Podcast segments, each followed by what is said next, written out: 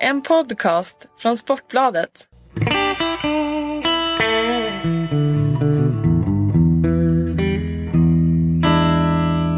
Hej och välkomna säger vi då för sista gången den här säsongen. Det rimmar till och med. Det är det 34 avsnittet utav Sportbladets Premier League-podd som vi spelar in. Det är säsongsavslutning och därför har vi stärkt upp vår panel extra. Vi är hela fyra stycken in i vårt lilla rum. Jag hälsar välkommen till Kristoffer Karlsson, Kalle Karlsson och Erik Niva. Är ni tillfreds så här efter eh, den sista söndagen och avslutningen utav Premier League? Lite både och kan jag väl känna. Eh, det var ju en innehållsrik säsong som eh, bjöd på väldigt mycket. Men eh, nu tar jag väl i och för sig in det lite kanske vidare europeiska perspektivet när jag konstaterar att väldigt mycket tycks sluta ungefär som man hade kunnat förvänta sig ändå. Det blev de Champions League-klubbar som man hade kunnat anta. Även om nu Liverpool och Manchester United bytte plats. Det blev ungefär de lag som åkte ur som man hade kunnat förvänta sig. Och det blev till slut de rikaste som vann. Och det finns ju en ganska konkret risk att detsamma kommer att gälla sett över hela den europeiska fotbollen. Man har liksom tyckt att det har varit kul med Liverpool och att det har varit jättekul med Atletico Madrid och att det har hänt lite saker på alla håll och kanter. Men sen till slutändan så kanske vi står där med ett facit där Manchester City vinner i England, Bayern München vinner i Tyskland, Juventus Italien, Barcelona Spanien och Real Madrid vinner Champions League. Så eh, den engelska ligan får väl funka som en bra illustration över den där nästan-känslan som jag ändå har för Sån är ju jag att eh, jag mer än något annat vill att det oväntade ska hända. Sen kvittar det vad det är. Men eh, ska jag vara riktigt nöjd med en säsong och med en utgång så vill jag gärna känna mig förvånad över den. Och jag kan inte påstå att jag är förvånad över att Manchester City i slutändan vann. Kalle, delar du Eriks eh, känsla så här efter den sista omgången? Ja det gör jag väl. Samtidigt får man väl säga att Manchester Uniteds sjunde plats eh, tror jag väldigt få hade räknat med. Eh, det är väl ändå något som får tillskrivas kontot för det oväntade. Att, att de kraschade så. Att de skulle göra en svag säsong och inte ha något med titeln att göra. Det var nog ganska många inne på. Men att de skulle krascha och var, till och med vara utanför Europaplatser. Det, det hade jag inte väntat mig. Mm. Lite tråkigt med, med svenska ögon sett att eh, bottenstriden eh, slutade som den gjorde och att eh, ett antal svenskar ryker ur ligan. Men sen har det varit liksom, det har varit mycket twists and turns. Det har varit ganska underhållande även om jag likt er kanske hade sett lite mer eh, överraskningar i toppen. En, eh, en Champions League-plats till Everton kanske och att eh, Liverpool trots allt kunde få den där titeln i år. Mm, vi ska prata lite mer om det längre fram. Eh, vi ska dessutom eh, eh, utse någon sorts eh, vinnare i en eh, rad olika eh, ämnen som jag fantiserade ihop här i veckan. Det ska bli intressant att höra vad ni säger om dem. Vi ska ta en liten titt på eh, fa kuppfinalen som spelas i helgen. Eh, vi beger oss en sväng till Wembley och sen ska vi förstås svara på en jäkla massa frågor som ni har nu när vi har avrundat säsongen. Men jag tycker vi börjar där. Eh, jag tror att alla förväntar sig att vi ska börja också. Vi, vi är så tråkiga ibland och vi gör det med eh, den där elvan, säsongens elva. Jag bad er ta ut er egen favoritelva och det är inte nödvändigtvis de som kanske har varit eh, bäst men de som ni har hittat som favoriter. Eh, vi jobbar med 4-3-3 tycker jag, det känns offensivt och härligt. Eh, och så börjar vi längst bak då med målvakt. Eh, Erik, vem har du som målvakt i ditt, din favoritelva? Jag kan väl börja inleda med att säga att eh, jag givetvis eh, inte har brytt mig tillräckligt för att uppfatta kriterierna tillräckligt. Jag fick något mail av det och det stod att vi skulle ta ut en säsongselva. Och mer uppfattade inte jag. Då tänkte jag, ja men det har jag redan gjort någon gång. Skönt, då behöver jag inte göra det igen. Men den är Jag har mejlet framför mig, det står favoritelva. ja, jo, jo, nej jag betvivlar. lyckades även jag missa faktiskt. jag dubbelkollade faktiskt det så jag har ja, fått du, in Du mejlade tillbaks. Ja, nej, jag, jag har någon gammal elva som jag tog ut med det jag tyckte var säsongens bästa lag snarare än mina individuella favoriter. Och det gör ju att det är lite tråkigare. Och dessutom är det ju formerat i 4-4-2 som är min formation. Där kan det komma in favoritdimensionen ah, ja. av det. Det är en jävla 4-3-3 grej. I alla fall målvakt David Marshall tog jag ut då och det kan väl kännas ännu lite mer eh, tveksamt nu i och med att Cardiff ju åkte ut.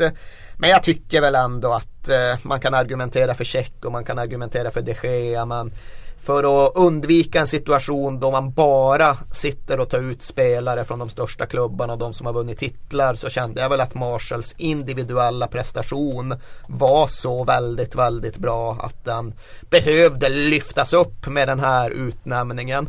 Nu åkte Cardiff ut men hade det inte varit för Marshall hade de ju åkt ur i december. Så viktig var han, så många poäng räddade han. Även om jag inte fattar varför han inte lyfte armarna på det där inlägget uppe i Newcastle under säsongens näst sista helg. Kalle? Ja, jag var ju inne på att Marshall var ligans bästa målvakt eh, en ganska lång bit in på säsongen. Men jag tycker han tappade i slutet av den och eh, för mig så framstår ändå Peter Käck som den som har varit den stabilaste och mest pålitliga. Så att eh, jag har valt Peter Käck. Mm. KK du gillar ju att kasta curveballs. Ja, Tänka men, lite utanför lådan. ja alltså Oväntat kommer Brad Friedel in.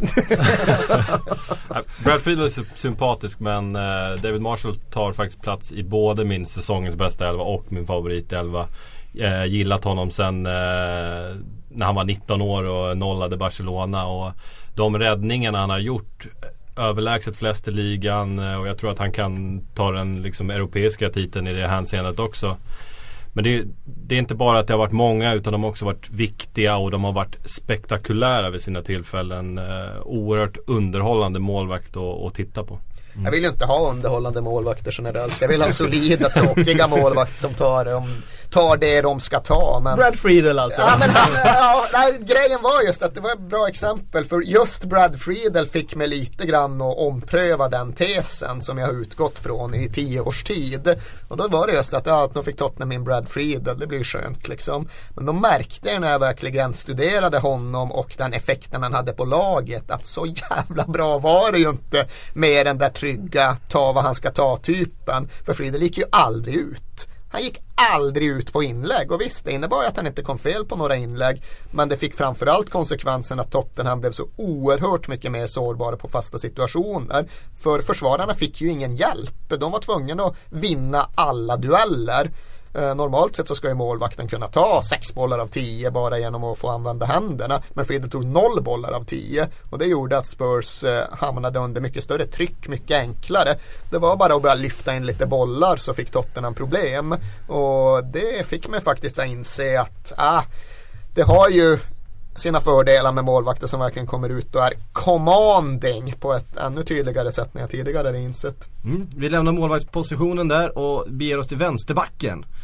Eh, Där finns det Börjar några- alltid backlinje från höger. Jag känner mig mycket Jaha. misstänksam mot Ja, ja, ja men då gör vi, då gör vi som vi, Erik vill. Han, du är van att få din vilja igenom i den här podden och du, du, du fortsätter. Det glädjer mig. Jag känner mig, känner mig bekväm med det förhållandet. Ja men då, då börjar vi på, på högerbacken då. Då får du också börja. Uh, Seamus Coleman. Eh, jag låter andra motivera det för jag tror att andra har honom med i sina älvor också. Ja, Kalle. Ja, eh, jag har han som högerback i min elva. Det har varit ligans bästa högerback den här säsongen. Han eh, har eh, gått från att vara en rivig, eh, snabb och lite fladdrig högerback till att bli en eh, riktigt bra back i båda riktningarna. Och han har ju dessutom bidragit med sex mål framåt tror jag. Så att, eh, för mig är det solklart. Och min då är ju inte kanske en kandidat till säsongens bästa högerback men eh, det är en kille som har fångat mitt öga under säsongen och det är Callum Chambers i eh, Southampton. Eh, oerhört bra skolad såklart när man, eh, när man spelar och fostrad i Southampton. Och jag, jag tittar på honom och ser liksom Visst man kan konstatera att Luke Shaw är liksom namnet på tapeten i engelsk fotboll just nu. Men Callum Chambers är tätt där bakom och, och kommer växa ut till någonting stort också. Det ska bli otroligt intressant att följa. Ja, det är bra att du har det där favoritperspektivet så att vi kan prata om några andra namn än de självklara. För det är ju speciellt. Han har ju Nathaniel Klein alltjämt ändå framför sig skulle jag vilja säga. För han tillhör ju Som också har gjort en väldigt bra säsong. måste Jättebra man säga. säsong och som verkligen är ett framtidsnamn och som kan komma och bli en eh, landslagsytterback utan någon som helst diskussion. Så de har ju att ta av och de har ju att välja av. Och nu är det väl visserligen vare sig Klein eller Chambers som ska flytta vidare men ja, hur det nu än blir med allt som ska hända i Southampton så hoppas jag ju att vem det nu än blir som ska leda laget vidare vågar fortsätta tro på akademin. Ifall nu Lalana försvinner så kanske det är Ward Prowse och Harrison Reed och de som ska få speltid. Och ifall Luke Shaw försvinner, kanske Chambers kan spela på andra ytterbacken så får både Hein och Klein speltid och så vidare och så vidare. Mm. Eh, spännande lag det där. Eh, vi rör oss vidare då till eh, de centrala eh, försvararna, mittbackarna. Eh, jag vet inte om vi måste vara specifik en höger. En, Nej, det, det, det, det kan vi strunta det i. jag struntar i alla fall. Eh, men, då tar, men då tar vi ett mittbackspar helt enkelt. Ja, nu kommer jag faktiskt inte ens ihåg. Jag tog en av Chelseas mittbackar och det faktum att jag inte kommer ihåg om jag tog Terry och Cahill säger väl ganska mycket om att de har varit rätt jämbördiga. Det finns ett case för att man borde ta båda dem. Men säg att jag tog Terry eh, så hade jag Mertesacker bredvid honom. För jag tycker ändå att han har gjort så stor skillnad för Arsenals säsong och Arsenals möjligheter att bygga vidare. Att han ska vara med där. Det har ju tjatats om deras brist på ledarfigurer men Mertesacker är verkligen en. Bra på planen men även killen som ser till att eh, Mesut Özil får lov att tacka fansen när han har tänkt strunta i det. Killen som gör kvitteringsmålet mot Wigan när allt verkligen står på spel. Så en jättefin prestation på planen men kanske framförallt så känner jag att han måste vara med framför till exempel Koscielny för att han har betytt så fenomenalt mycket för Arsens möjligheter att få ihop en bra säsong till sist. Mm. Kalle? Ja, nej, jag är väl inne på samma tre namn men jag har valt Terry och, och Cahill. Eh, utifrån att jag tycker att de har varit de bästa försvararna. Och de, om jag skulle ha spelat en match nu med, med livet som insats. Så jag fick välja två mittbackar i Premier League som skulle försvara mig. Så skulle jag ha valt de två. Mm. Eh, de har dessutom inte fallit igenom på det sättet som Mertesacker och Koscielny har gjort i, i någon av toppmatcherna. Eller ett par av toppmatcherna. Då är vi tillbaka lite- bland favoriterna. Ron Vlaar. och- eh, nej faktiskt så tar jag Jos Hojfeldt! nästan. Nej jag tar eh, Hulls bästa spelare den här säsongen, Curtis Davis. Eh, som, som nästan på egen hand eh, burit en backlinje och sett till att man är, har varit hyfsat solida eller eh, ja, ganska solida under säsongen. Och Hållit eh, Hull City på god eh, bit ifrån nedflyttningssträcken så eh, han förtjänar att nämnas tycker jag. Eh, Skulle han ha varit med i VM-truppen? Nej det skulle han nästan inte. Okej, Ja, alltså VM-truppen ska jag...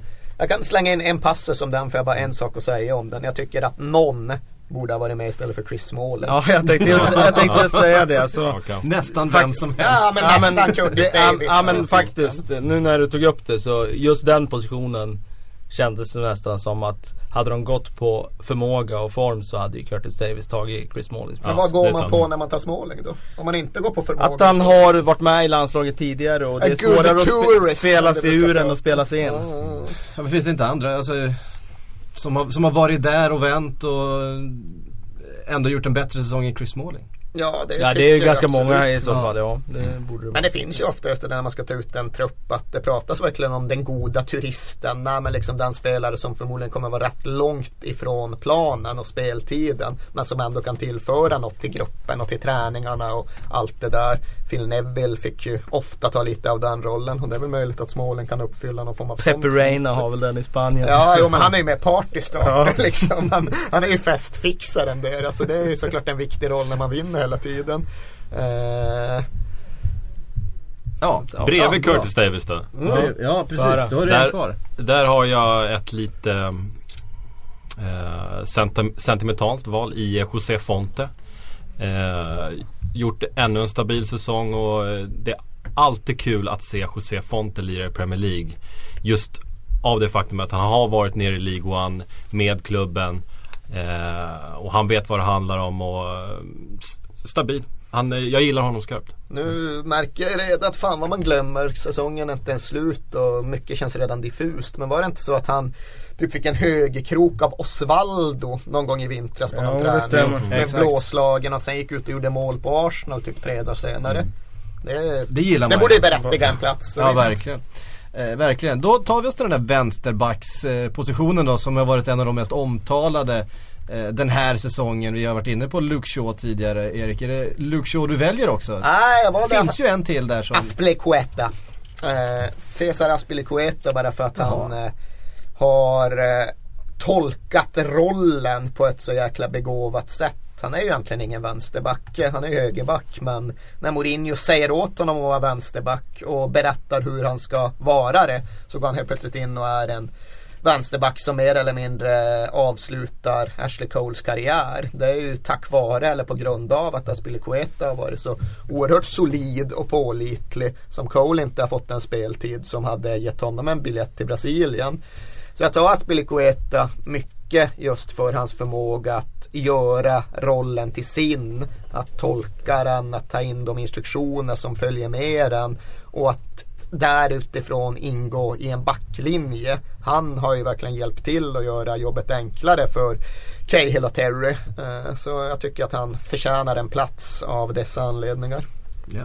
Kalle? Defensivt har Aspilicueta varit den väst, bästa vänsterbacken i, i ligan utan tvekan. Jag har ändå valt Leighton Baines och eh, jag motiverar det som så att eh, man, när en spelare levererar år efter år så, så blir det som att man tar han för given och eh, jag tycker Baines har kommit till den nivån nu att han eh, han måste prestera ännu bättre för att folk ska uppmärksamma honom. Men eh, för mig så är han eh, alltså ligans bästa vänsterback och en av Europas bästa. Men känner du dig trygg i att han kommer vara sig själv i ett VM med England? Att man kommer känna igen Leighton Baines när han möter Italien i Manaus? Nej, det, landslagsmässigt så, så har man ju inte Han har inte spelat så mycket i landslaget som man borde ha gjort sett till den karriären han har för att Ashley Cole har stått i vägen. Eh, så där är jag inte riktigt trygg i att han kommer gå in i VM och vara en, en, en stjärna. Hur har, hur har han löst den här övergången då från eh, David Moyes inläggsorienterade spel där han förstås var en, en nyckelfigur med sin fina fot till eh, Martinez mer passningsorienterade där, där han förväntas ha en liten annan eh, roll i det offensiva spelet. Nej, hur har han löst det? löst jättebra. Han har ju, ja, det finns ju någonting i att eh, det samarbetet han hade med PNR har lösts upp. Men det har ju inte det, det har drabbat PNR men det har inte drabbat Baines i och med att Baines är så bra och så skicklig och så smart och anpassningsbar. Och det är klart att det finns någonting i den där anekdoten som eh, berättar om hur Martinez släpade med sig Baines till Old Trafford. För, eller var det kanske Etihad? Ja det var till Manchester i alla fall. Han släpade med sig Baines för att de skulle titta på Bayern München och de skulle titta på Philip Lahm. Och Martinez skulle berätta om hur Leighton Baines minsann också kunde ta klivet till att bli den här spelfördelande innermittfältaren som Lahm under perioder av säsongen har blivit. Och det är ju som sagt någonting som Martinez har eh, bemödat sig med att göra eftersom att han just ser den här anpassningsförmågan och den här spelklokheten i Baines också. Mm. Och då KK, din Ja. vänsterback? Ja, jag har faktiskt velat mellan just eh, Shaw och Aspilicueta här. Men eh, jag tycker att när Aspilicueta spelar till vänster han gör ett jättebra defensivt jobb men jag tycker att han lämnar eh, lite för mycket att önska i offensiven. Eh, Det är Mourinho som säger åt honom att korsa, korsa mittlinjen vet du. Jo precis och jag vill, jag vill ha, när jag tar ut min favoritelva då vill jag ha en eh, ytterback som ändå stormar fram lite grann. Så han blir lidande av eh, direktiven där och därför så faller mitt val på, på Luke Shaw som eh, Det är skönt ändå, det är tre olika, tre olika vänsterbackar i den här. Det säger ju ändå om att det är en av de starkare positionerna i den här ligan. Ja den är ju avsevärt starkare än högerbacken som... eh, Som Kyle Norton aspirerade på. Ja precis. Som för övrigt kan vara en av ligans sämsta spelare sett till prestation över tid. Ja, vi kanske får eh, anledning att återvända eh, Ja, vi till, ska till just, till just den. Ja. Ehm, vi rör oss lite upp i banan och så tar vi då från höger. Eh, höger mittfältare. Erik. ska ha Nu- tre nu- manna mittfält eller fyra manna mittfält Nej men nu, nu, nu Ja, jag skrev vet- jag ju tremanna mittfält. Ja, jag Ja. sket i det. Och du sket i det. Ja, men nu okej, får, jag får- du jag får omvärdera din... Eh, Ska jag formera om elvan? Ja det tycker jag. Okej, då ska jag snabagt fundera på hur fan det här ska gå till då. Men, men om du funderar så tar vi Kalle Ja då tar jag Yahya Touré till höger på ett tremanna mittfält. Eh, han, eh, för mig har han varit eh, kanske Europas bästa centrala mittfältare sett över den här säsongen. Så han känns given. Mm. KK? Ja, jag eh, fyller mitt eh, favoritmittfält med, med centrala spelare. Eh, jag har Morgan Schneiderling. Eh, också är med i min elva av precis samma anledning som José Fonte. Otroligt Alltså, kul Mycket Southampton flytta här. ner till Ja exakt, det var fan mycket Ja, Southampton tre spelare, tre spelare får jag ha. Ja, du har ju Fonte, vad Callum. Chambers och nu kommer Schneiderlin. Okej, jag Hittills har det lovar, jag lovar. Jag Var lovar. inte Boruc i mål också? Det här är min sista Southampton-spelare. Jag har Schneiderling eh, tillsammans med Ross Barkley. Eh, Ross Barkley faller under kategorin unga spelare som är kul att se utvecklas. Som man har sett utvecklas eh, under säsongen. Storma från box till box. Eh, otroligt un- underhållande att kolla på. Och sen så har jag, eh, nu ska vi se, Lee Cartermall. För lite kraft eh, i mittfältet. Jag älskar den uttagningen. Ja, ja, men det- Lee Cattermole. Jag, jag, jag, jag är helt med dig där. Eh, men Erik, du Ja, riv av tre på en gång Ja, då, så, exakt, så sparar helt- vi Kalles två sista. Det är helt ospännande uttagning om att det blev som det blev och man bara tar de bästa spelarna. Nej men Yahya Touré naturligtvis, Steven Gerrard svår att bortse ifrån. Och sen får jag väl bända till laget då på ett så sätt att jag låter Sterling spela i någon form av nummer 10 roll. Eh, där ju Brendan Rodgers har använt honom allt mer och nu även varit ute och pratat om att Roy Hodgson minsann borde nyttja Sterling under VM. Eh, så det man borde han det? Ja, det kan man ju prata lite grann om eftersom att eh, Peta Wayne Rooney från den positionen ja, i sådana fall. Jag tror ju för att det Rodgers faktiskt sa var rätt innehållslöst när man granskade det. Han sa att ja, han ska få spela på samma sätt som han gör i Liverpool. Och det innebar typ att han skulle få en offensiv frihet att utnyttja sin snabbhet. Och det kunde vara som tia och det kunde vara från någon av kanterna. Och ja, jag tror inte att Hodgson har tänkt använda eh, Sterling som vänsterback. Så i den mån han spelar så blir det väl så. Men nej, alltså Hodgson kör ju med all säkerhet Rooney strax bakom Sturridge.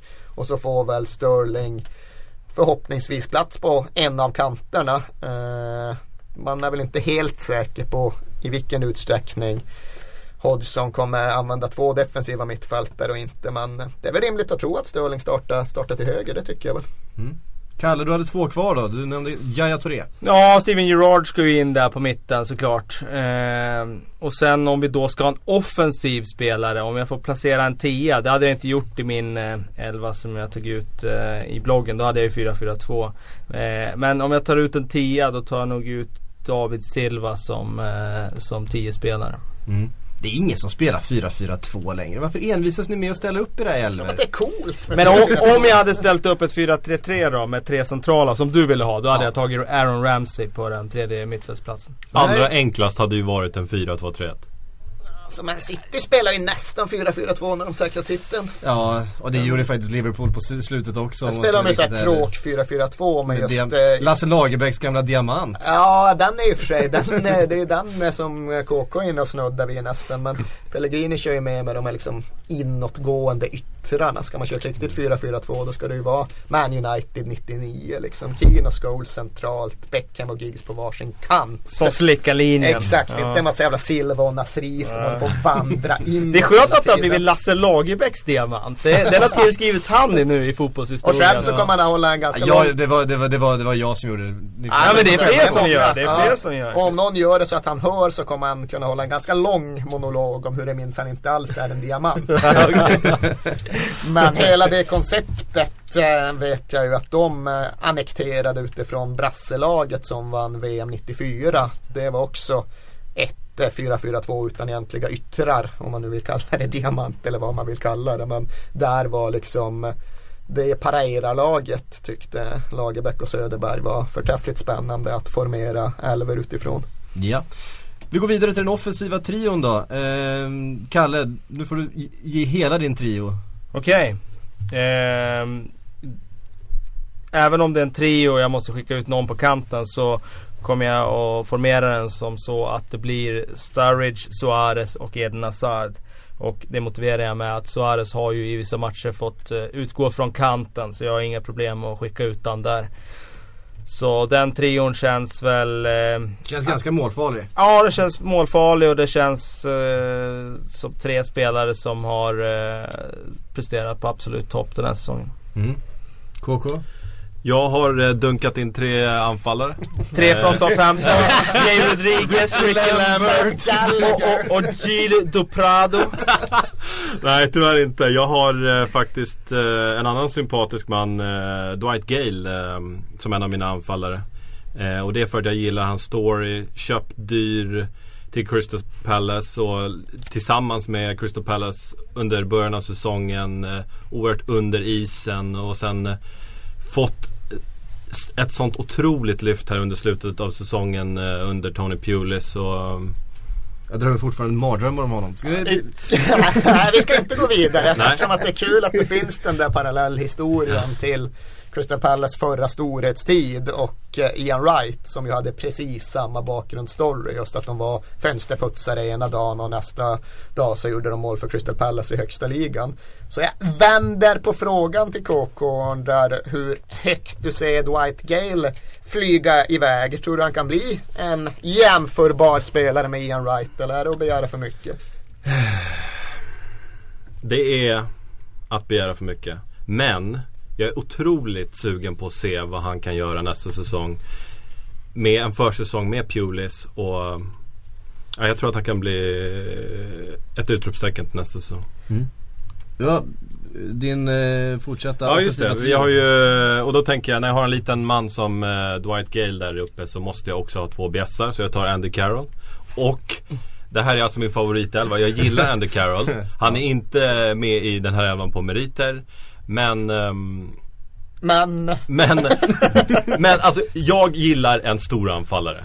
Eh, och det, han är med för att han är stor. han är med för att han är stor, han är med för att han eh, Han fick mycket skit under tiden i Liverpool. Kom till klubben skadad, precis samma sak i West Ham. Och i West Ham så har det liksom Allardyce har ju haft ett helt annat tålamod och liksom pressen har inte alls varit lika stor på honom. Och i det spelsystem som Allardyce vill spela så, så, så är, spelar han en viktig roll och um, jag kan inte hjälpa att glädjas med Andy Carroll i West Ham. Och sen en Han är annan... med för att han är stor, han är med för att han har varit skadad. Det är motiveringen. Jag gillar, jag gillar uh, Andy Stora Carroll. skadade killar. Ja. Och sen har vi uh, Lukaku. Um, och där behöver man egentligen inte säga så mycket. Ett skiddrag var Martinez och plocka in honom bland eh, andra lånespelare under säsongen. Och jag eh, tror att eh, Mourinho kommer att kunna lägga den, eh, det de har emellan sig bakom sig och att han, han kommer att spela en roll i Chelsea så småningom. Mm. Eh, spännande. Erik? Ja, kan bara ta Lukaku att vi får se hur det blir. För just signalerna som har sänts ut hittills har ju varit att det inte blir Chelsea för Lukaku. Och det är väl kanske rimligt att tro att det finns något i det med tanke på att det ju verkligen verkar bli Diego Costa. Och eh, ifall det är den lösningen de ser framför sig så då är det ju så fall så att Lukaku måste tillbaka och bli någon form av andra val och det tror jag ju han ser som karriärsmässigt otänkbart. Så därför undrar jag väl ifall det inte blir så att han hamnar någon annanstans än på Stamford Bridge. Eh, det sa jag för att det var mer, än, mer intressant än att redogöra för min anfallstrio som ju också blir lite omform, omformerad men som annars är exakt identisk med Kalle. Det är samma tre spelare. Dock ska sägas att det här är ju som sagt en elva som jag tog ut för kanske tre veckor sedan och sen var för slö för att ändra på. Hade jag tagit ut den idag så hade jag väl fått lov att pressa in Agüero istället för kanske Hazard som har känts ganska irrelevant under säsongens avgörande månad.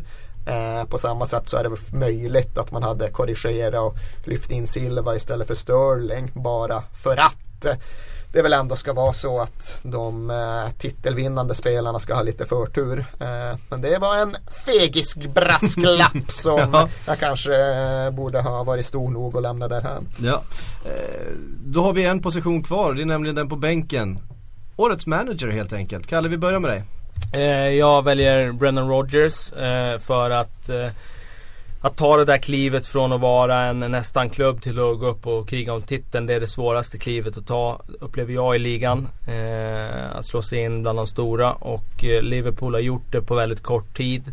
Det var ingen som räknade med att de skulle slåss om någon titel i år. Att de skulle göra en bättre säsong än i fjol. Det kunde man nog se. Men att de skulle redan den här säsongen slåss om en titel när alla var överens om att truppen var lite för tunn för det. Det, det är en otrolig prestation. Han har visat enorma kvaliteter med dels sitt manage, man management där han har eh, hanterat många eh, puckar som har glidit upp under säsongen. Det börjar med Suarez-soppan och sen har han matchat fram spelare som Henderson, Sterling och Flanagan på ett otroligt bra sätt. Dessutom har han visat sig taktiskt flexibel på ett sätt som jag kan inte minnas någon manager som, eh, som så tydligt och, och ofta har bytt spelsystem och fått effekt av det. KK och säg nu för fan. Nu skulle man säga Pochettino. alltså jag hade kunnat ta Pochettino bara för att han eh, har sin tolk trots att han pratar engelska. Ja. Det är genialt.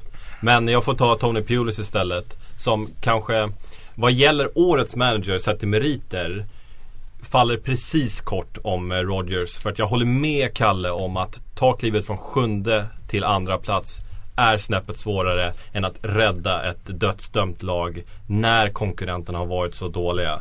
Eh, men det Tony Pulis har gjort har varit alldeles fantastiskt.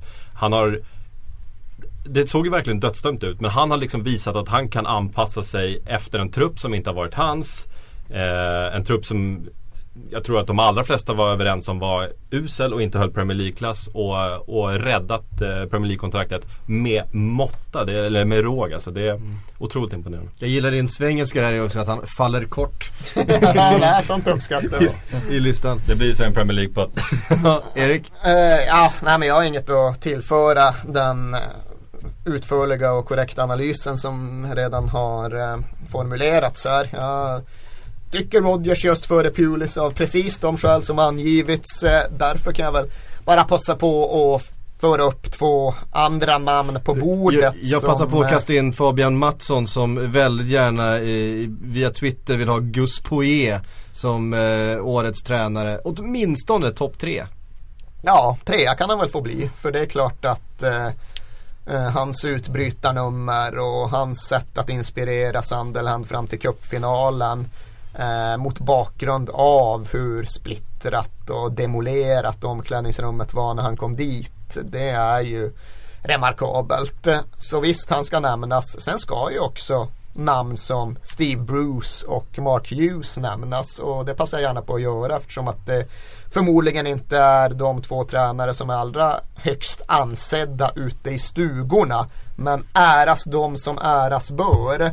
Eh, jag tycker inte att Steve Bruce ska bli engelsk förbundskapten någonsin men jag tycker att han förtjänar plus efter en historiskt bra säsong för Hall de nådde väl, jag kommer inte ihåg, jag orkade aldrig kolla upp var lag faktiskt slutade i tabellen eftersom det kändes som att det kvittade där mellan position 8 och 18 ungefär.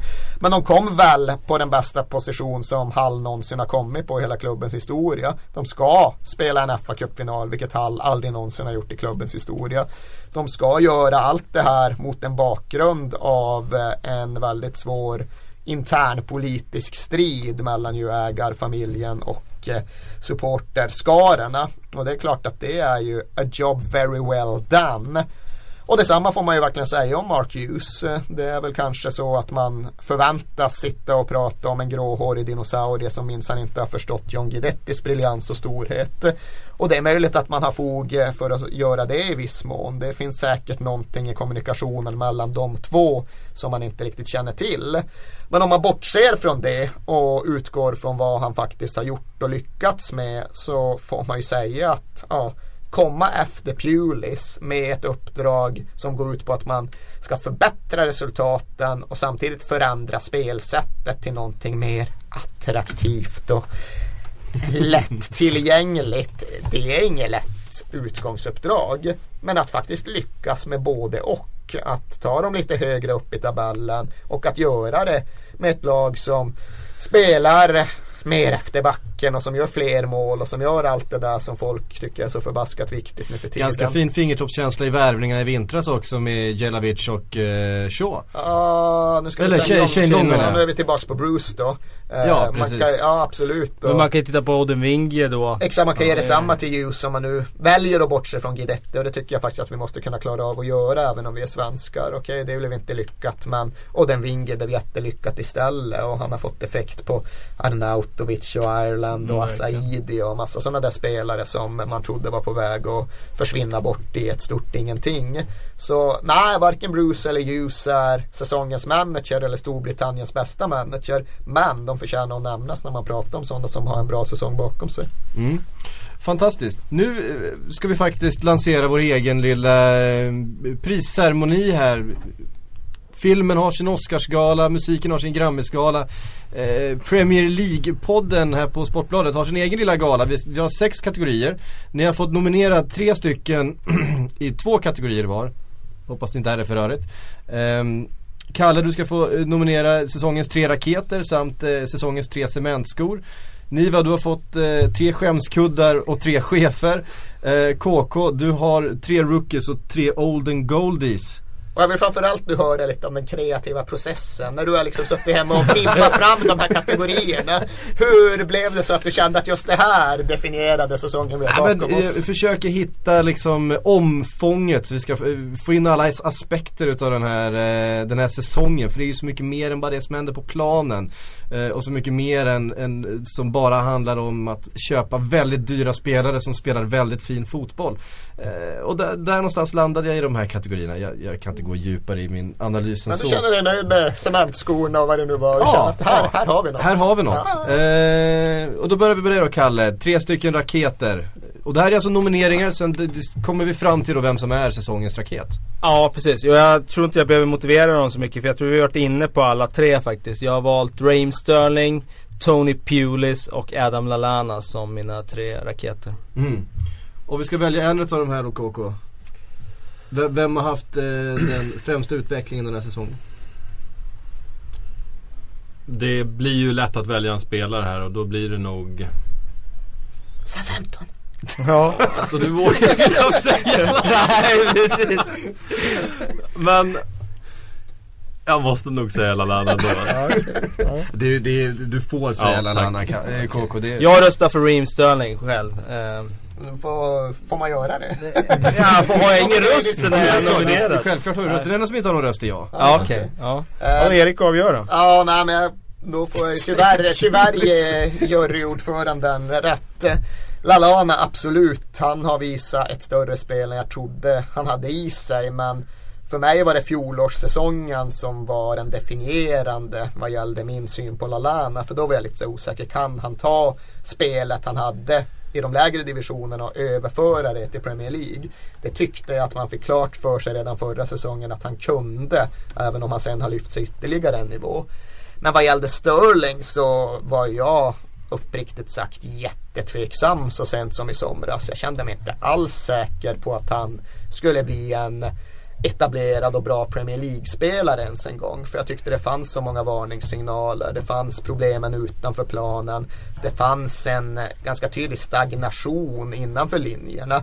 Hans beslutsfattande var inte alls bra och han prioriterade ofta fel saker. Så jag kände att det där kan nog bli lite vad som helst av det. Och det tror jag också att det mycket väl hade kunnat bli ifall han inte hade fått jobba under en Brendan Rodgers som har varit så fantastisk på att ta tillvara på råämnet, att förvalta förutsättningarna.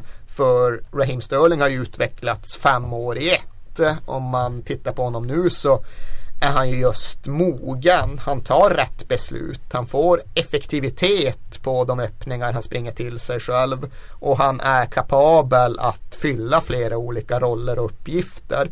Så från att ha varit liksom, jag sa att han hade utvecklats fem år i ett, det är nog för lågt räknat. Han var liksom en eh, en 15-åring mentalt sett för ett år sedan och nu är han 25 på fotbollsplanen och det gör att jag utnämner honom till min raket. Bra, då har vi den här lite, lite luddigare då. Eh, säsongens tre cementskor. Ja precis, jag var ju Eh, och då- tvungen att fråga dig vad det innebar men Ja, det var alltså precis. motsatsen till raket Ja, i din och värld. på något sätt en spelare som har ut, utgjort en, en belastning för sitt lag eh, med sin sviktande form då. Som, någon, någon som har gjort den motsatta resan helt enkelt. Ja okej, min, eh, min eh, Jag utgick från eh, motsatsen till raket för det var det du sa. Ja, Och då har jag valt eh, eh, Rio Ferdinand som var med i årets lag förra säsongen. Och den här säsongen inledde i startelvan men eh, det dröjde inte så många omgångar innan han var petad och sen var han knappt med och spela överhuvudtaget på flera månader. Och sen kom han in och spelade i slutet men det var inte tillräckligt för att rädda upp hans säsong. Han har gått från att vara en av ligans bästa försvarare till att bli en fringe player i, i Manchester United. Så att eh, han är med här på listan. Fulham är med på listan som har varit ett stabilt lag runt plats 13-14 i, i Premier League. Haft, eh, man har alltid kunnat lita på att de har en hyfsat bra defensiv som Roy Hodgson en gång i tiden byggde upp. Och det har ju rämnat totalt den här säsongen. De åker ur efter vad är det, 12 år i, i Premier League, 13 år. Eh, och eh, jag kommer på sätt och vis sakna dem men jag kommer inte sakna just det här Fulham-laget för jag tycker de har varit väldigt bleka den här säsongen. Och den tredje nominerade är faktiskt Ricky van Wolfswinkel som kom in till Premier League med en ganska hög status och eh, många eh, som förväntar sig stordåd av honom men eh, han har ju faktiskt eh, Han gjorde mål på sin första touch va? Han gjorde mål på sin Sitt första skott i alla fall. Ja, sitt första avslut i alla fall eh, mot Everton i premiären där. Det var inte bara hans sista mål, det var hans sista touch. Ja, faktiskt. Han har varit eh, en jätteflopp. Eh, så att eh, jag har nominerat honom. Ja. Är Solskär, var han i Cardiff för kort för att bli en cementsko kanske? För annars så...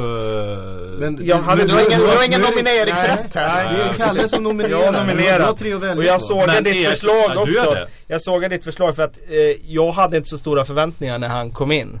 Eh, för mig var det kanske lite för eh, tidigt för han att komma in och, och liksom eh, ta ett Premier League-lag. Med tanke på att han hade ju lite halvkämpigt i Molde också. Mm. Så att eh, jag hade inte så stora förväntningar på honom. Men i England så fanns det stora förväntningar på honom. Ja, det fanns det. Då har du tre att förhålla dig till. Ja det måste jag förhålla mig till tre stycken. Ja. Vad hade vi? Vi hade Fulham. Rio Ferdinand och Ricky van Wolfswinkel.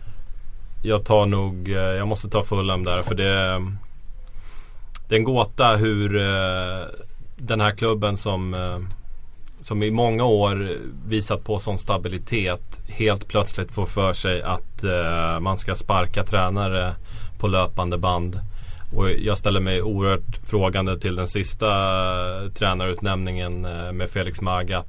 När Mjulensten eh, till slut såg ut att få rätt på det här laget så sparkas han och man tar in eh, Felix Magath som jag- tycker saknar idéer under, under slutet på säsongen. Han, han gör en poäng av att spela nästan samtliga 17-åringar han har i klubben i ett läge där eh, det kanske skulle spelas lite mer safe eh, in, innan det föll honom ur händerna. Mm.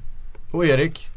Eh, ja, jag försöker ju vara trogen uh, kategorins definition här. Absolut. Och eh, om nu en cementsko var en inverterad raket på något sätt.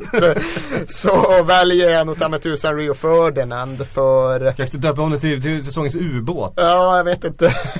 Vad heter Jules Vernes den här grejen som man borrar sig ner i jordens medelpunkt med? Ja men precis, ja, men det jag såg framför mig var liksom någon sån här eh, stående i någon sorts bytta med cement liksom som maffian har Ja, hällt i. stagnerat, På, liksom. på väg Ja. ner i Ja, djupet. Ja men det Ah, känns okej. ju som Rio Ferdinand liksom. Någon form av staty som han tyvärr har kommit att bli. Och han är ju dessutom symbol, ja, han funkar som symbolspelare för hela Manchester Uniteds stagnation. De hade ju som klubb betraktat kunna vara med på den där nomineringslistan lika väl som Fulham kan jag känna. Men eftersom de inte var det så tycker jag att det blir passande och bra att eh, Rio var där.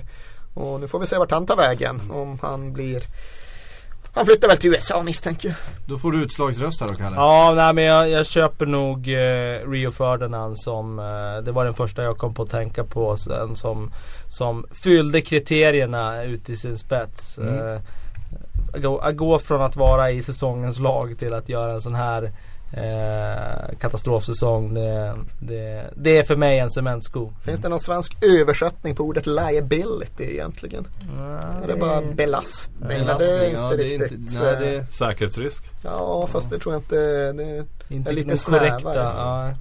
nej, är så. Men han är en liability han i alla är, fall. Kalle benämnde honom som fringe player. Vi benämnde honom som liability. Vet du vad? Eh, vi går vidare till KK, dina, dina mm, två stycken kategorier. Vi börjar med årets rookie och där, där, är kategori, eller där är kriteriet att man inte ska ha gjort någon start i Premier League före den här säsongen. Mm. Hade Callum Chambers det? Annars blir det han, Sam Gallagher och Harrison utgår, Reed. utgår ifrån Callum Cham- Chambers hade faktiskt inte gjort en start eh, inför Nej, säsongen. han med. Nej, han är inte med. Han är inte med. Va? Vad är det som händer? för här snackar vi ju inte längre eh, favoriter utan de som... Så då kommer Victor Wanyama istället. Nej, vi börjar med Adnan Januzaj istället. Eh, en spelare som för de, den breda fotbollspubliken var helt okänd innan han eh, dök upp där i Community Shield. Och sen har han gått vidare och blivit liksom han har spelat många matcher för United. Jag tror han har eh, figurerat i 30 matcher någonting sånt eh, under säsongen. Och för en 18-åring att göra det, komma från ingenstans på det sättet. Det, det är klart att han är en kandidat till årets rookie. Eh, även om det började bättre än vad det slutade under säsongen. Bar ju United faktiskt under, Precis. under perioder. Under en match borta mot Stoke. Sunderland. Ja, Sunderland kanske det var. Sen har vi en annan intressant spelare från ett annat storlag. Vi har eh, Gnabry från Arsenal. Eh, en kille som eh, som jag vet Arsenal-fansen tror eh, väldigt, väldigt mycket på. Och jag tror jag, Man gillar ju det man har sett av honom under säsongen. Och man eh, jag tror att han eh, kommer att gynnas av den, den tyska grupp som finns i klubben och jag tror att han kan ta stora steg. Kanske inte varit lika framträdande eller definitivt inte varit lika framträdande som eh, Janusz har varit under säsongen men ändå, ändå en kandidat. Mm. Eh, och sen har vi faktiskt eh, en annan eh, London-kille, Harry Kane, eh, som eh, lite grann bevisar att du behöver inte alltid värva utländsk eh, star quality. För när Roberto Soldado, eller när han tagit över efter Sol, Roberto Soldado så, så, så har han varit otroligt pigg och gjort tre mål har, blev det var i slutet där. Eh, och, nej, intressant ung engelsk spelare. Så. Tre stycken rookies. Kalle du får börja. Eh, ja, jag hade ju räknat med att sådana här som eh, Callum Chambers skulle varit med. Då hade jag ju kanske röstat på honom rent av. Ja, men nu har man ingen nomineringsrätt. Precis, nu är det redan nominerat. Så att eh, av dem du har nämnt så, så faller min röst på Adnan Januzaj som eh, eh, faktiskt eh, när United eh, letade efter kreativitet i höstas så var det han som faktiskt var källan till det i många matcher. Så eh, för mig eh, av de där tre, eh, Adnan Januzaj. Mm. Erik? Alltså man vill ju gärna säga Harry Kane och det vill jag egentligen inte på grund av Tottenham-kopplingen utan på grund av det fullständigt bizarra faktum att han gjorde så att vår kollega Ronny Sandahl döpte sin son till Harry Kane här under våren. Det är, det är så konstigt att det är svårt att eh, sammanfatta i ord. Och han gjorde det dessutom i ett läge där Harry Kane inte hade startat en enda Premier League-match. Men samma dag som Harry Kane Sandahl föddes gjorde ju Harry Kane Tottenham sin första start och sitt första mål. Och inte nog med det, han fortsatte spela men dessutom så avled eh, liksom Hurricane, the Hurricane, boxaren bara typ en, dag, en vecka senare. Så Ronny Sandahl lyckades med några magiska tankedrag både gjuta liv i fotbollsspelaren Harry Kane och ta död på boxaren Harry Kane på väldigt kort tid. Eh, och det gör ju att man borde säga honom men det får ju bli Adnan Januzaj som han tydligen heter. Jag har blivit mästrad av diverse kosovoalbaner och eh, fått höra att eh, han heter Januzaj och det ska bli intressant att se ifall Men vad säger belgarna? Ja, de eh, ska man inte lyssna på överhuvudtaget. Nej det ska man inte. Eftersom att det är hopplöst med belgare i språkliga frågor i och med att eh, Lukaku kan ju till exempel heta det ena, han kan heta Lukaku eller Lukaku i den eh, flanderska delen av landet och Lukaku i den eh, vallonska delen av landet. Så belgarna är helt hopplösa i språkfrågor även om de är bra i transferfrågor. Jag glömde faktiskt en liten bubblare som ni kan känna på. Jag ska bara avsluta min lingvistiska harang här kring Januzaj. Jag tänkte att det ska bli intressant att se om Mediesverige bryr sig om att han heter Januzaj då snarare än Januzaj. För ibland gör ju ibland struntar ju folk i det. Det är ju tio år sen vi nu fick, eh, blev upplysta om att Roman Abramovic heter precis så. Det uttalas Abramovic ifall man ska vara korrekt men det struntar vi i. Vi säger ju Abramovic ändå liksom. Det är ju fortfarande ingen som har uppmärksammat att, eh, att Dirk Kaut faktiskt heter Kaut och inget annat och att Johan Krauf faktiskt heter Johan Krauf och inte Cruyff. som han har hetat i 30 år. Om det räcker. 35? Det, det finns en diffus skiljelinje där kring när man orkar bry sig om hur namn har uttalats på sina, på sina Det hemspråk. blir ju vedertaget Det blir- efter ett tag. Ja men just, just när det gäller, gä- gäller Dirk Kaut som man säger så är det rätt viktigt för Kaut betyder nämligen vad. Det är det han heter, alltså hans, eh, hans Han är efternamn. Dirk vad, Men, alltså. men säger man köjt, som vi säger i Sverige, då betyder det, då är det alltså det, det kvinnliga könsorganet som man eh, säger på Holländska. holländska. Ja, okej. Och det är inte bra. Det, det ska man ju faktiskt und, undvika. Det här, det här har jag fått ifrån en, en, eh, en holländsk bekant till mig. Eh, där han beklagade sig över att svenskarna hela tiden refererade till Dirk Kuyt. Jag vet inte, vad hette han i England egentligen? De sa faktiskt Kaut. Kaut. Kaut, sa Ja, just Ett lite mer aktuellt namn. Adam Lajana som jag väljer att uttala honom. Jaha, vad är, alltså han kommer väl från en kanalö och då får man väl tro att det är franskt. Men ditt dubbel-L indikerar att det är spanskt då eller? Ja, jag har för mig i alla fall att han har eh, något slags spanskt påbrå. Då är jag benhård på att det ska vara Lajana även om eh, de allra flesta vill säga Lalana. Vad, har du en dator så vi kan kolla hans, eh, hans stamträd här eller? Nej det, det hinner vi faktiskt inte göra nu för att Ni kan få känna på min bubblare. Ni kan få känna på min bubblare. Ah, ja, ja. John Stones. John Stones. Eh, Jag saknade honom. Ja, det, det, det är, för det är en sak att slänga in en 18-åring på en ytterbacksposition eller en yt, yttermittfältsroll. Och det är en helt annan att plock, äh, sätta in honom eh, i, i en mittbacksroll i en, eh, i en så stor klubb som Everton ändå är. Och han har varit eh, oerhört stabil när han har... Eh, Men Jag skulle ju hålla honom före Harry Kane till exempel. mm, jo. Det, han snubblar precis utanför för mig. Men Jan, Janusaj eh, utsåg vi ändå Ja, det med, vi, med Det eh, ja det var redan klart före du fick eh, ge ditt eh, Nu är det Golden Oldies då. Golden Oldies. Mm. Den här är intressant tycker jag. Jag eh, drog gränsen vid eh, 33 år fyllda. Jag det var ungt. Det var ungt. Jag gillar också det den nästan- konstpaus som du säger. För att, för att verkligen låta det här sjunka in hos Med oss. eftertryck. Ja. Då har vi två Golden Oldies här inne. Eh, det har vi. Ja. Erik och Psyk går under Ja, Golden du är ingen Oldies. Golden Nej. Oldie. Alltså hur gammal är du egentligen? 32. Vad fan är det som händer? Ja, du klarar mitt streck. Ja, då, då förstår jag den där konstpausen lite bättre. ja så det var ett hån.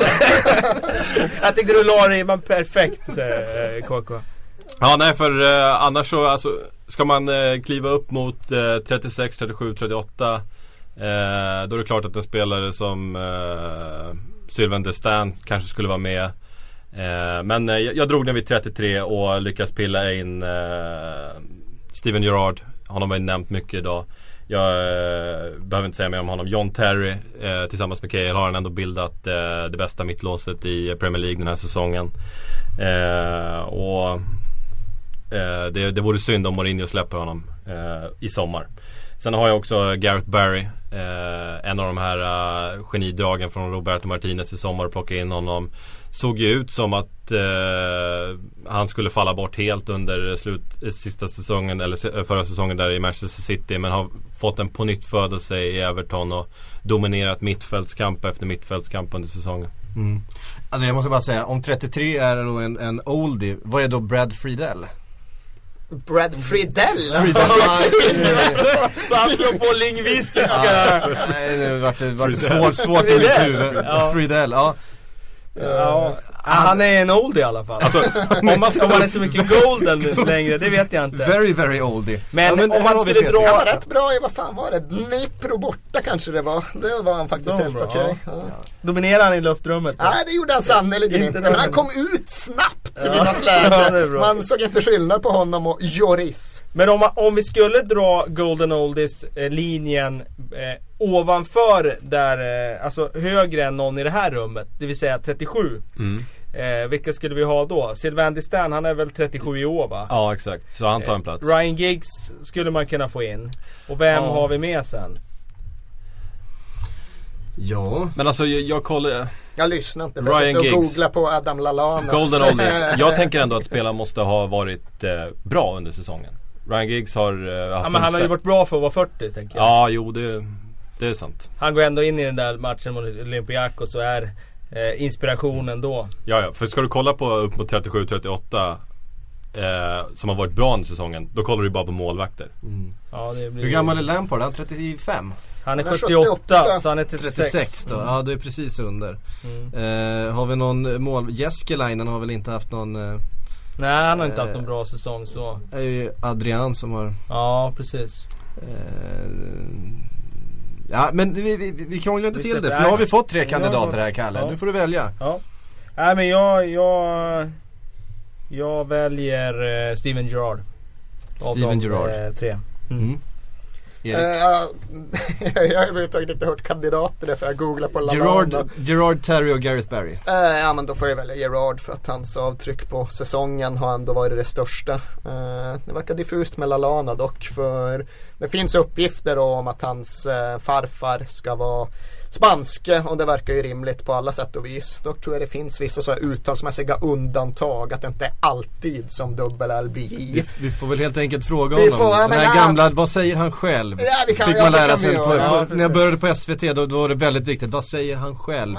Kan vi inte eh, skicka ut den till lyssnarna också? Det, Ja, för det finns flera dolda bottnar här. Det finns en grandfather som då var påstås vara Spanish. Sen finns det också möjligen en annan grandfather som ska support Everton. Man tycker att vad fan är man spansk så ska man väl inte support Everton i grunden. Kan det vara så att farfar håller på Everton och morfar är spansk eller hur ligger det till? Det finns ett mysterium att Ja, reda ut det är för här. övrigt Ja. ännu en lingvistisk jävla svårighet att det inte finns någon distinktion mellan olika grandfathers i engelska. Ja, det är bökigt. Det är betydelse- bökigt i det här- Ja, i det här- det här Ja, men i läget, alla situationer. Man vill ju veta om det är morfar eller farfar man pratar om. Nu är vi väldigt sugna Erik på eh, de här två sista kategorierna som är kvar. Eh, säsongens tre skämskuddar. Eh, det här har varit ganska fritt för tolkningen då får man Ja, säga. det får man väl säga. Jag tror faktiskt jag tog någon jävla flusklapp.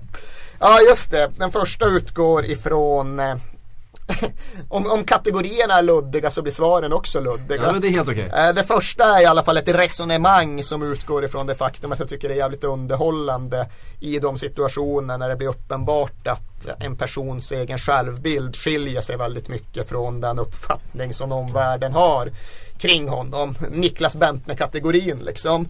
Och det är klart att där Det här, den, här, den här skulle ju kunna kallas The Bentner. Ja, det hade den kunnat göra. Och där finns det väl faktiskt ett case för att eventuellt tycka att vår egen Guidetti skulle ha priset den här säsongen. Just utifrån hur han bevisligen såg på sin egen status när han kom till Stoke och hur Mark Hughes syn bevisligen var en annan.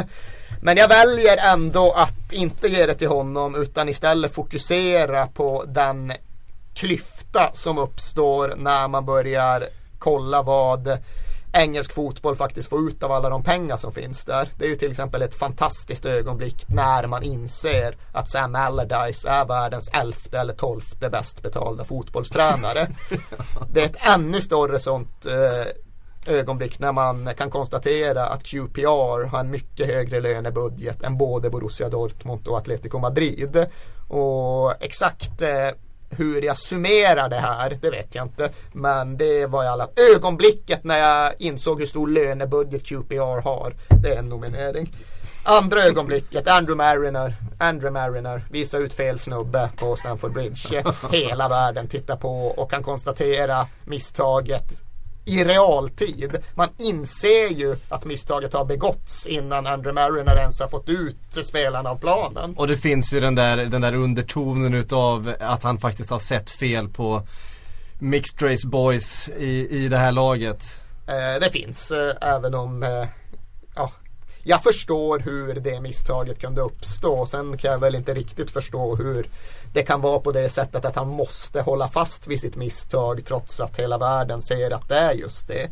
Men det var i alla fall en, eh, ett sånt där ögonblick när man behövde den där kudden som du nu instiftade kategorin efter.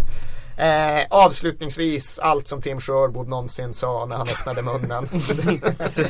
kan ta egentligen vilket som det finns ju med sammanställningarna som är väldigt åskådliggörande. Liksom kontrasten mellan det Tim Sherwood sa när han lanserade sig själv för jobbet och det han sa när han sen behövde stå till svars för det jobb han hade gjort. När han kom och liksom skulle bli manager.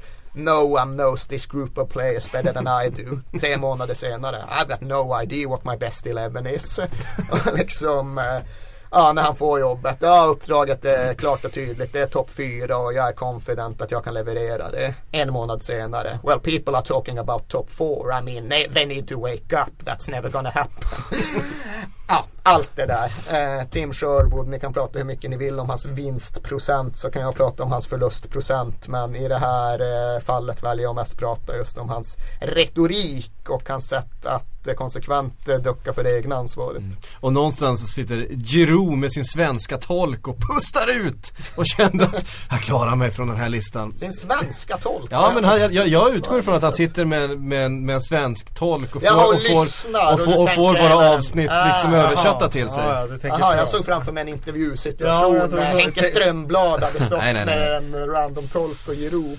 Eh, Kalle? Ja, det var ju många, eh, mycket att tänka igenom i de här tre. Men eh, jag fastnar nog ändå på eh, skämskudden över det faktum att engelska klubbar eh, spenderar extremt mycket pengar och eh, inte får ut så mycket som de kanske borde för det. Och att eh, QPR har en större lönebudget än, än Dortmund, det är, det är en skämskudde för mig. Det var ju fantastiskt. Det här spelas in på en torsdag och kvällen innan satt jag och tittade på Europa League-finalen som ju då Sevilla vinner med ett innermittfält bestående av spelare som har skickats iväg på lån från QPR respektive Reading. Apropå engelska klubbars förmåga att ta vara på sina resurser.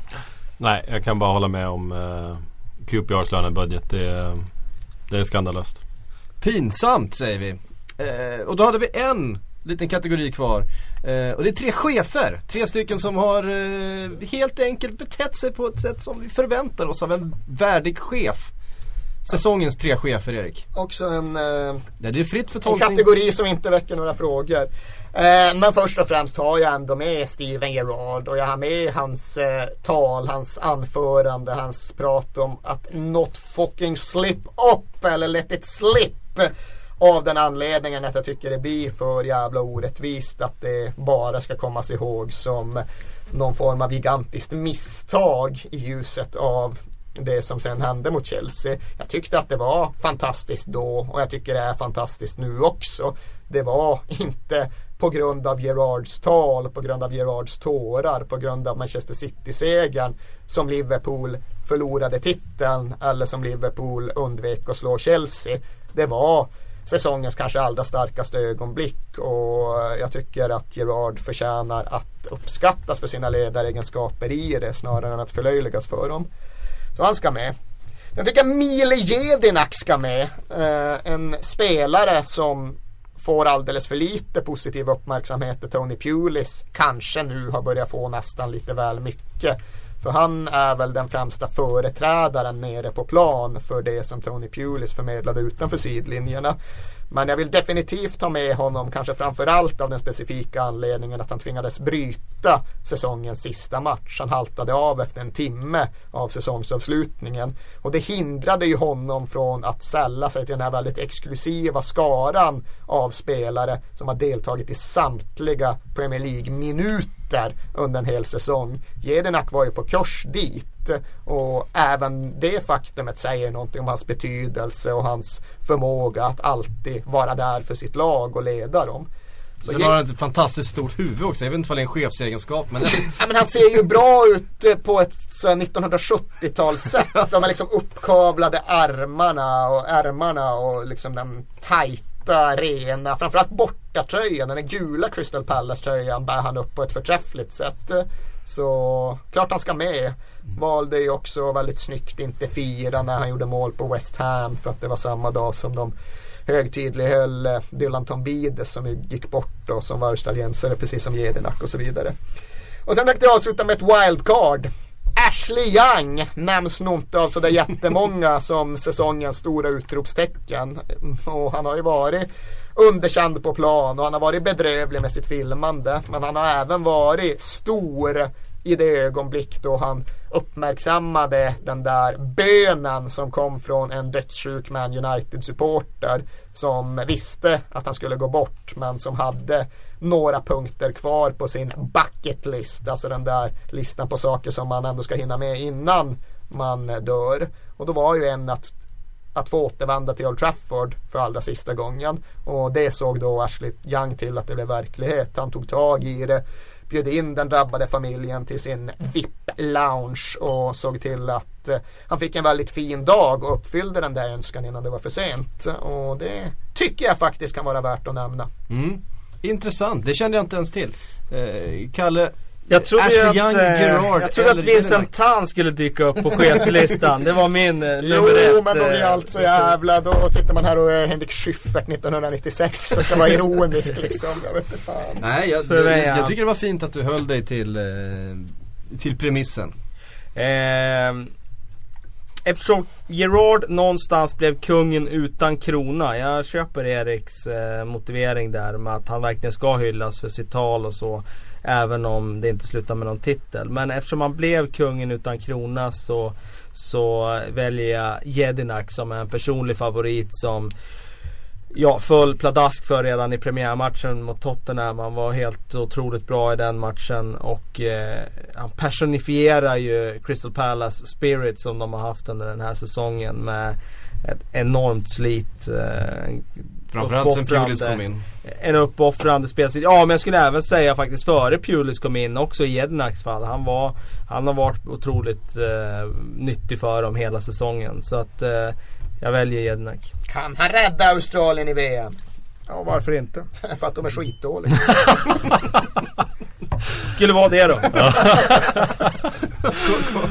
ja jag hade faktiskt glömt bort den här uh, Ashley Young initiativet. Uh, men uh, det var såklart oerhört stort av honom och eh, jag är, jag är otroligt svag för, eh, för sådana initiativ. Eh, Blasjukovskij gjorde något liknande under säsongen när han betalade någon operation som kostade en halv miljon kronor för en cancersjuk pojke. Och jag, I den säsong som Ashley Young har haft där han har häcklats gång på gång. Eh, att han kan ändå förgylla säsongen på ett sånt sätt som han gjorde då eh, får mig faktiskt att välja Ashley Young i det här fallet. Mm.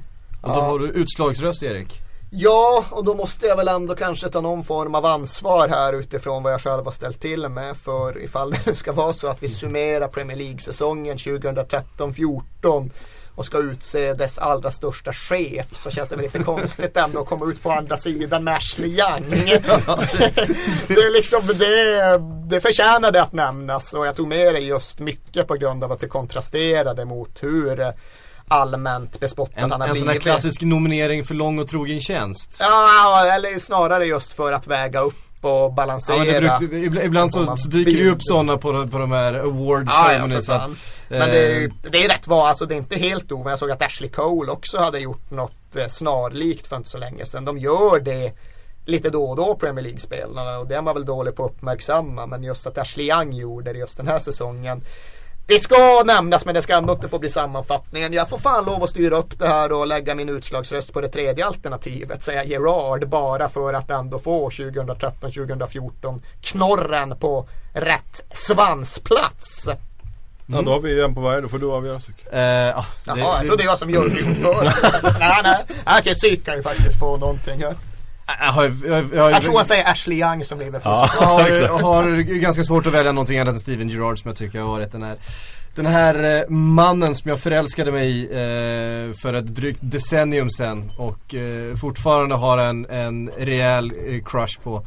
Eh, och det där talet, eh, hans gestalt kring hela eh, årsdagen utav Hillsborough-katastrofen. Eh, sättet som han har tagit ännu mer plats eh, som den här stora legenden och ikonen som han är. Och faktiskt eh, presterat på planen på ett sätt som man inte har gjort på ett par säsonger.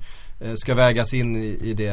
Eh, Steven Gerrard säger jag, inte helt oväntat. Kan väl bara passa på att skjuta in det att ifall man ändå tycker att man borde ha med mästarna i ekvationen så är det ju inte Pellegrini eller Yahya Touré eller ens Vincent Kompani som är deras chef.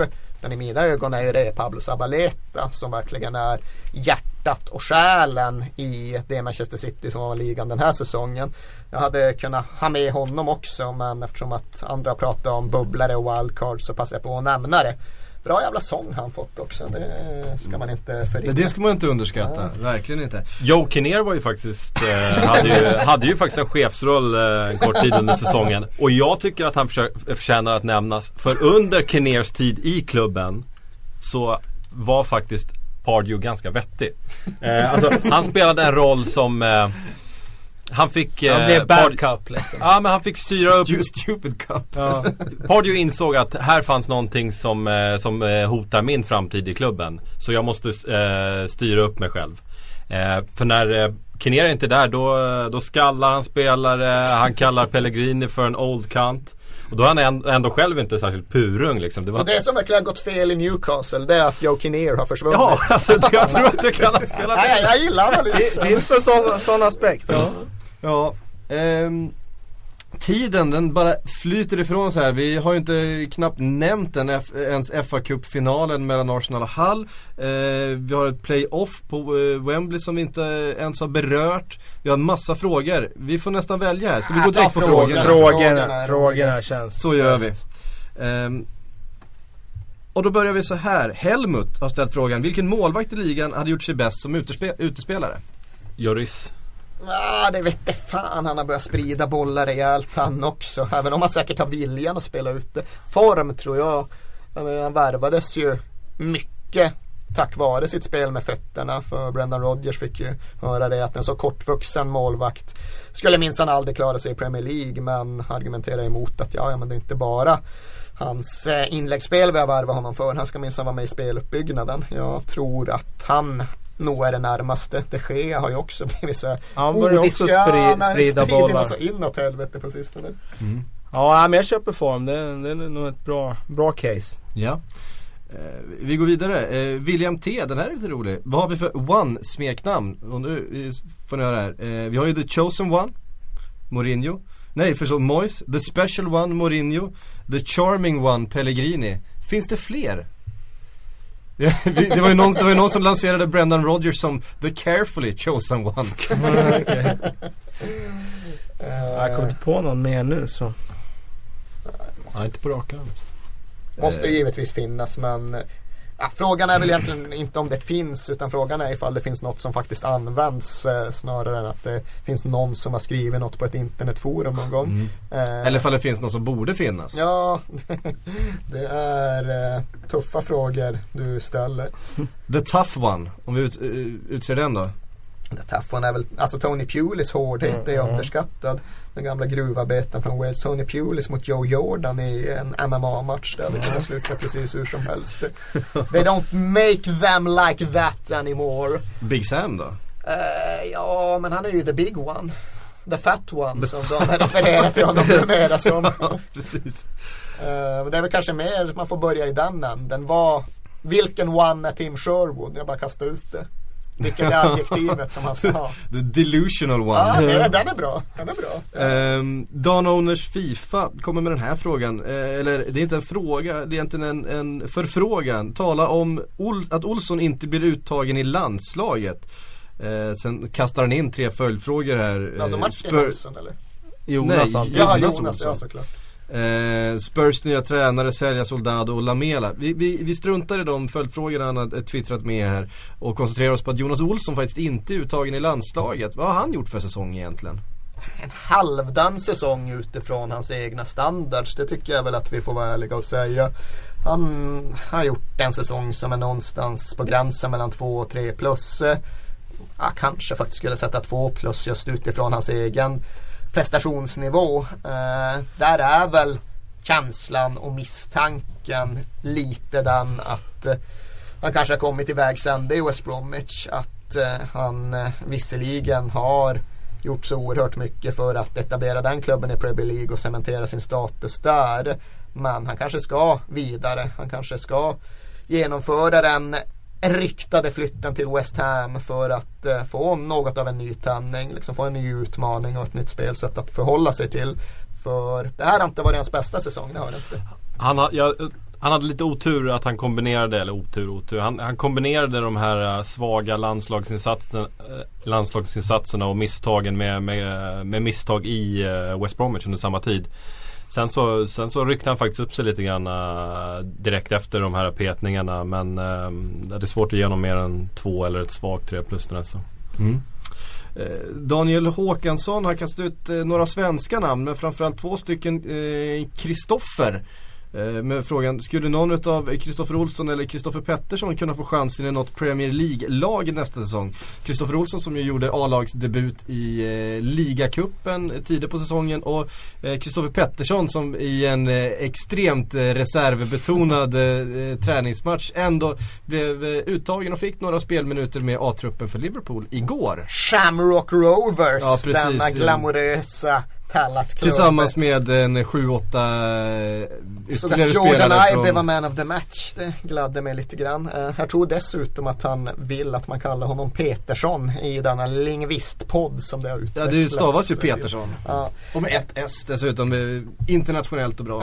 Ja, jag tror väl att det rimliga att förvänta sig är att både han och Kristoffer Olsson uh, blir utlånade till Championship-klubbar nästa säsong. För de har inte bevisat för mig eller för någon annan att de ska spela Premier League-fotboll nästa år. Utan de måste nog ner och spela regelbunden seniorfotboll, göra ett avtryck där, visa alla oss som kanske inte kan gå på varje U21-match att de har det i sig för att just ta steget från junior till seniorfotboll. Och det hoppas jag verkligen att de kommer att göra för det är oerhört spännande killar men det är inte alla spännande talanger som klarar av just att ta det allra största klivet som finns i en fotbollskarriär. Det är mellan junior och seniorspel. Är det någon av de två som skulle göra Premier League-fotboll nästa säsong så, så, skulle det vara Olsson i ett, i ett Leicester eh, i, eller liknande. Ehm, Kristoffer um, Petersson tror jag definitivt att det blir Championship. Uh, jag snackade med honom om det förra veckan och uh, det, var, det var den känslan jag fick att han är ganska inställd på att det blir ett lån eh, Championship. Det var ju mm. kul verkligen att jag tyckte det var jätteroligt att han gjorde den där tiden i Tranmere. För jag mm. tycker det är mycket mer utslagsgivande att spela med Tranmere än det är med Liverpools U21. Det är möjligt att jag är lite äh, väl gammeldags i den synen. Men den har jag i alla fall för då är det matcher på riktigt. Och gjorde det bra i Tranmere? Gjorde det jättebra liksom. Nu ja, lyssnar jag väl väldigt mycket på det han själv säger om sin tid i Tranmere. Enligt honom själv var han ju fullständigt sensationell. Men det har jag, väl... följde, jag följde hans, eh, hans eh, debut där för Tranmere där han faktiskt blev man of the match. Ja, nej men jag tror att han har rätt att vara väldigt ja. belåten med sin insats där. Jag ska inte sitta och förlöjliga den hållningen för det är säkert fullt befogat. Men ja, jag ska ju vara ärlig just och säga att jag såg ju inga matcher där. Jag går ju bara på det jag hört honom själv säga och i någon mån som andra har berättat. Men jag tror det var ett väldigt viktigt steg för honom och jag hoppas verkligen att han får spela seniorfotboll mycket för, nästa för oss, för oss svenskar också en intressant profil för han har en, ett spelsätt och en eh, en uppgift som, som vi inte har så speciellt gott om eh, bland svenska spelare. Eh, snabb och rivig teknisk har ju kallats för the Swedish Ronaldo eh, under sina tio år på akademin där. Påminner faktiskt sina... lite grann om Christian Wilhelmsson under eh, storhetstiden. Eh, otroligt eh, dribblingsskicklig och mm. ger sig gärna ut på, på räder längs kanten. Jag, och det, det, går att se också på Youtube. Det går att se hans debut, eh, eller höjdpunkterna från den i alla fall. Och det, det, det ser väldigt bra ut. Mm. Um, här har vi fått en, en eh, väldigt, väldigt märklig fråga. Det gillar vi. Eh, ja, nu ska vi se vart, jag tror jag tappade bort den på mitt papper här. Så märklig eh, Uh, ja, den är intressant, jag tappar bort den därför att Den är så märklig att den inte ens finns i pränt. Så den liksom stod i eldskrift någonstans. Ja, precis. Uh, den, jo, här har vi den från Samuel. Vilken karaktär i Premier League skulle missbruka superkraften osynlighet mest om den gavs till honom? Erik Lamel. Jag skulle precis säga att den enda spelaren som faktiskt har utnyttjat den under den här säsongen är Erik Lamela. Ja, han har verkligen missbrukat den också. Så. Um, det var ett enkelt svar på den. Men kommer han vara lika osynlig nästa säsong? Kan han ju inte vara. Det går ju nästan inte. Nej det går inte och liksom nu har han ju missat den argentinska VM-truppen vilket såklart var ett jättestort personligt mål för honom. Så uh, han är ju med all säkerhet ofantligt uh, revanschsugen. Han är förhoppningsvis fylld av en känsla att här gäller det fan att rädda karriären innan det går alldeles åt skogen fel. Sen är ju så oerhört mycket beroende av vem som blir Tottenhams nästa tränare. Jag tror ju inte att Lamela hade haft något emot att det blir Pochettino just utifrån att de båda är argentinare. Nu behöver inte det innebära att den gamla försvararen Pochettino automatiskt adopterar Lamela men ja, kommunikationen underlättas ju. De kommer ju tala samma språk i dubbel bemärkelse ifall det nu blir på det sättet. Så ja, han, kommer, han kommer ju inte göra en sämre säsong nästa år, det törs jag garantera. Finns det någon annan som ni ser skulle trycka på den osynlighetsknappen om man fick tillfälle? Alltså det är svårt att konkurrera ut Lamela men eh, Fellaini kanske skulle nämnas eh, som bortsett från eh, den där matchen mot West Bromwich där han faktiskt var riktigt bra. Eh, varit osynlig.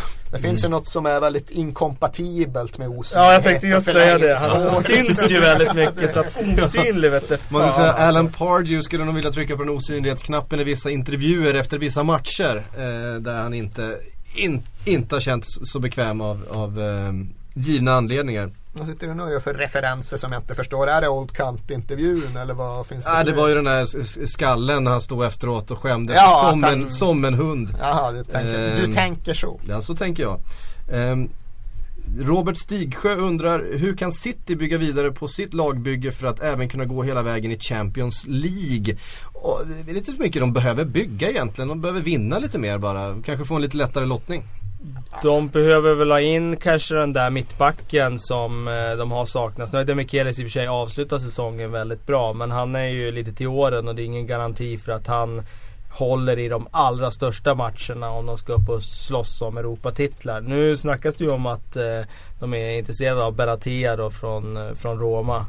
Och det skulle ju vara en toppvärvning och, och skulle de para ihop honom med kompani i det där mittförsvaret då känns det som att de står sig väldigt starkt där. Om Joe Hart nu tänker att bibehålla den här formen så känns det som att de står sig rätt bra på målvaktssidan också. Då känns det som att det är ganska små förändringar i övrigt i truppen som behöver göras. Sen, sen kan det ju bli extra svårt för City för uh, vi har ju faktiskt det här FFP-hotet som vilar över dem och en uh, trupp, uh, eller de riskerar att tvingas spela med en trupp på 21 man i Champions League.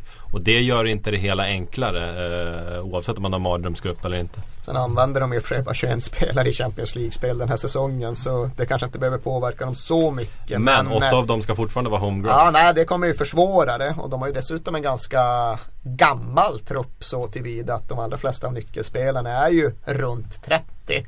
Eller närmar sig i alla fall den siffran. Och jag tror ju också att det svåra är det här i att ta det sista steget. Vi pratade tidigare om att det är svårare för Brendan Rodgers att ta Liverpool till toppen än det eh, är för Tony Pulis att ta Crystal Palace till mitten. Och det svåraste steget av allt är ju såklart att nå den yppersta, yppersta toppen. Och för att göra det krävs det väl att man växlar in en del spelare av god internationell klass med sådana som är av högsta, högsta internationella toppklass. Då ska kanske inte Clichy eller Kolarov spela vänsterback. Då ska det vara någon av världens absolut bästa. Då kanske Samir Nasri ska ersättas av någonting som är ännu mycket bättre. Men då pratar man ju miljarder och då får man ju faktiskt Uefas ögon på sig också. Så det, det är inte helt enkelt. Nej. På tal om miljarder, Joakim Göransson undrar om Leicesters nya miljardbygge kommer ta dem till Europaspel inom tre år. Jag såg ju att ägaren med det fullständigt outtalbar namn, outtalbara namnet hade varit ute och kommit med något utspel kring att de skulle investera ungefär två miljarder över fem år eller vad det nu var för siffran hade gripit ur luften.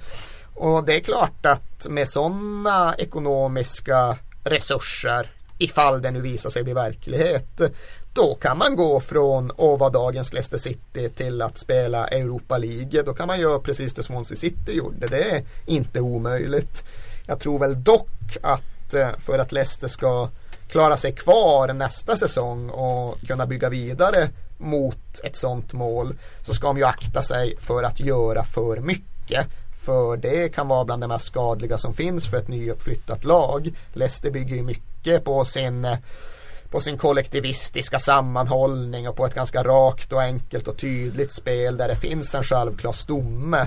Börjar man mixtra med det, börjar man göra en Cardiff-grej eller ännu värre en QPR-grej. När man börjar ta in jättestora namn och liksom förändra hierarkierna i omklädningsrummet och skaffa sig ledande spelare som kanske inte drar i samma riktning som alla de andra. Då kan man definitivt löpa risken att ställa till mer skada än den nytta man gör. Så jag tror på kort sikt så ska nog Leicester vara väldigt eh, rädda om det som de hade den här säsongen. Det som gjorde att de vann The Championship. Men om de gör det där gradvis, om de har två miljarder kronor och investerar dem gradvis så visst, de kan nå Europa inom tre år. Mm. Nu känner jag att luften börjar eh, och syret börjar ta slut i vår lilla poddstudio här. KK ser eh, sänkt ut. nej, nej, nej. Vi måste ta två spaveckor i Southampton för att komma igen. Har du varit där? Har du varit? Det är fint där. Nej, jag har, så långt söderut har jag aldrig varit. Fan, vi måste, vi måste skramla känner jag. Vi åker till Southampton nästa säsong. vi gör det. Eh, det kanske blir en podd direkt ifrån Southampton. Eh, med det så tackar vi för oss för eh, Premier League-säsongen 2013-2014. Vi är tillbaka om några månader igen. Vad är det? 87 dagar eller något sånt där till det är premiär. Eh, I augusti. Svara nu på den frågan som alla undrar nu. När kommer Sillypodden? För det är när, det alla kommer när fråga. Kommer Får vi avslöja det? Vänta, nu måste jag Jag har hört cheferna mumla om att det ska vara hemligt. Det är hemligt än så länge. Eh, men jag kan avslöja så mycket som att det är eh, inte så långt kvar. Det är mindre än, mindre än två veckor, det kan jag, det kan jag avslöja. Då kommer det. Och det kommer eh, lite nya, lite nya grejer. Det kommer eh, vara helt fantastiskt och vi ser fram emot den här silly season-sommaren, eller hur? Oh ja. Oh ja.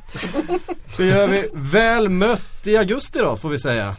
Och så hörs vi i Sillypodden förstås. Hej med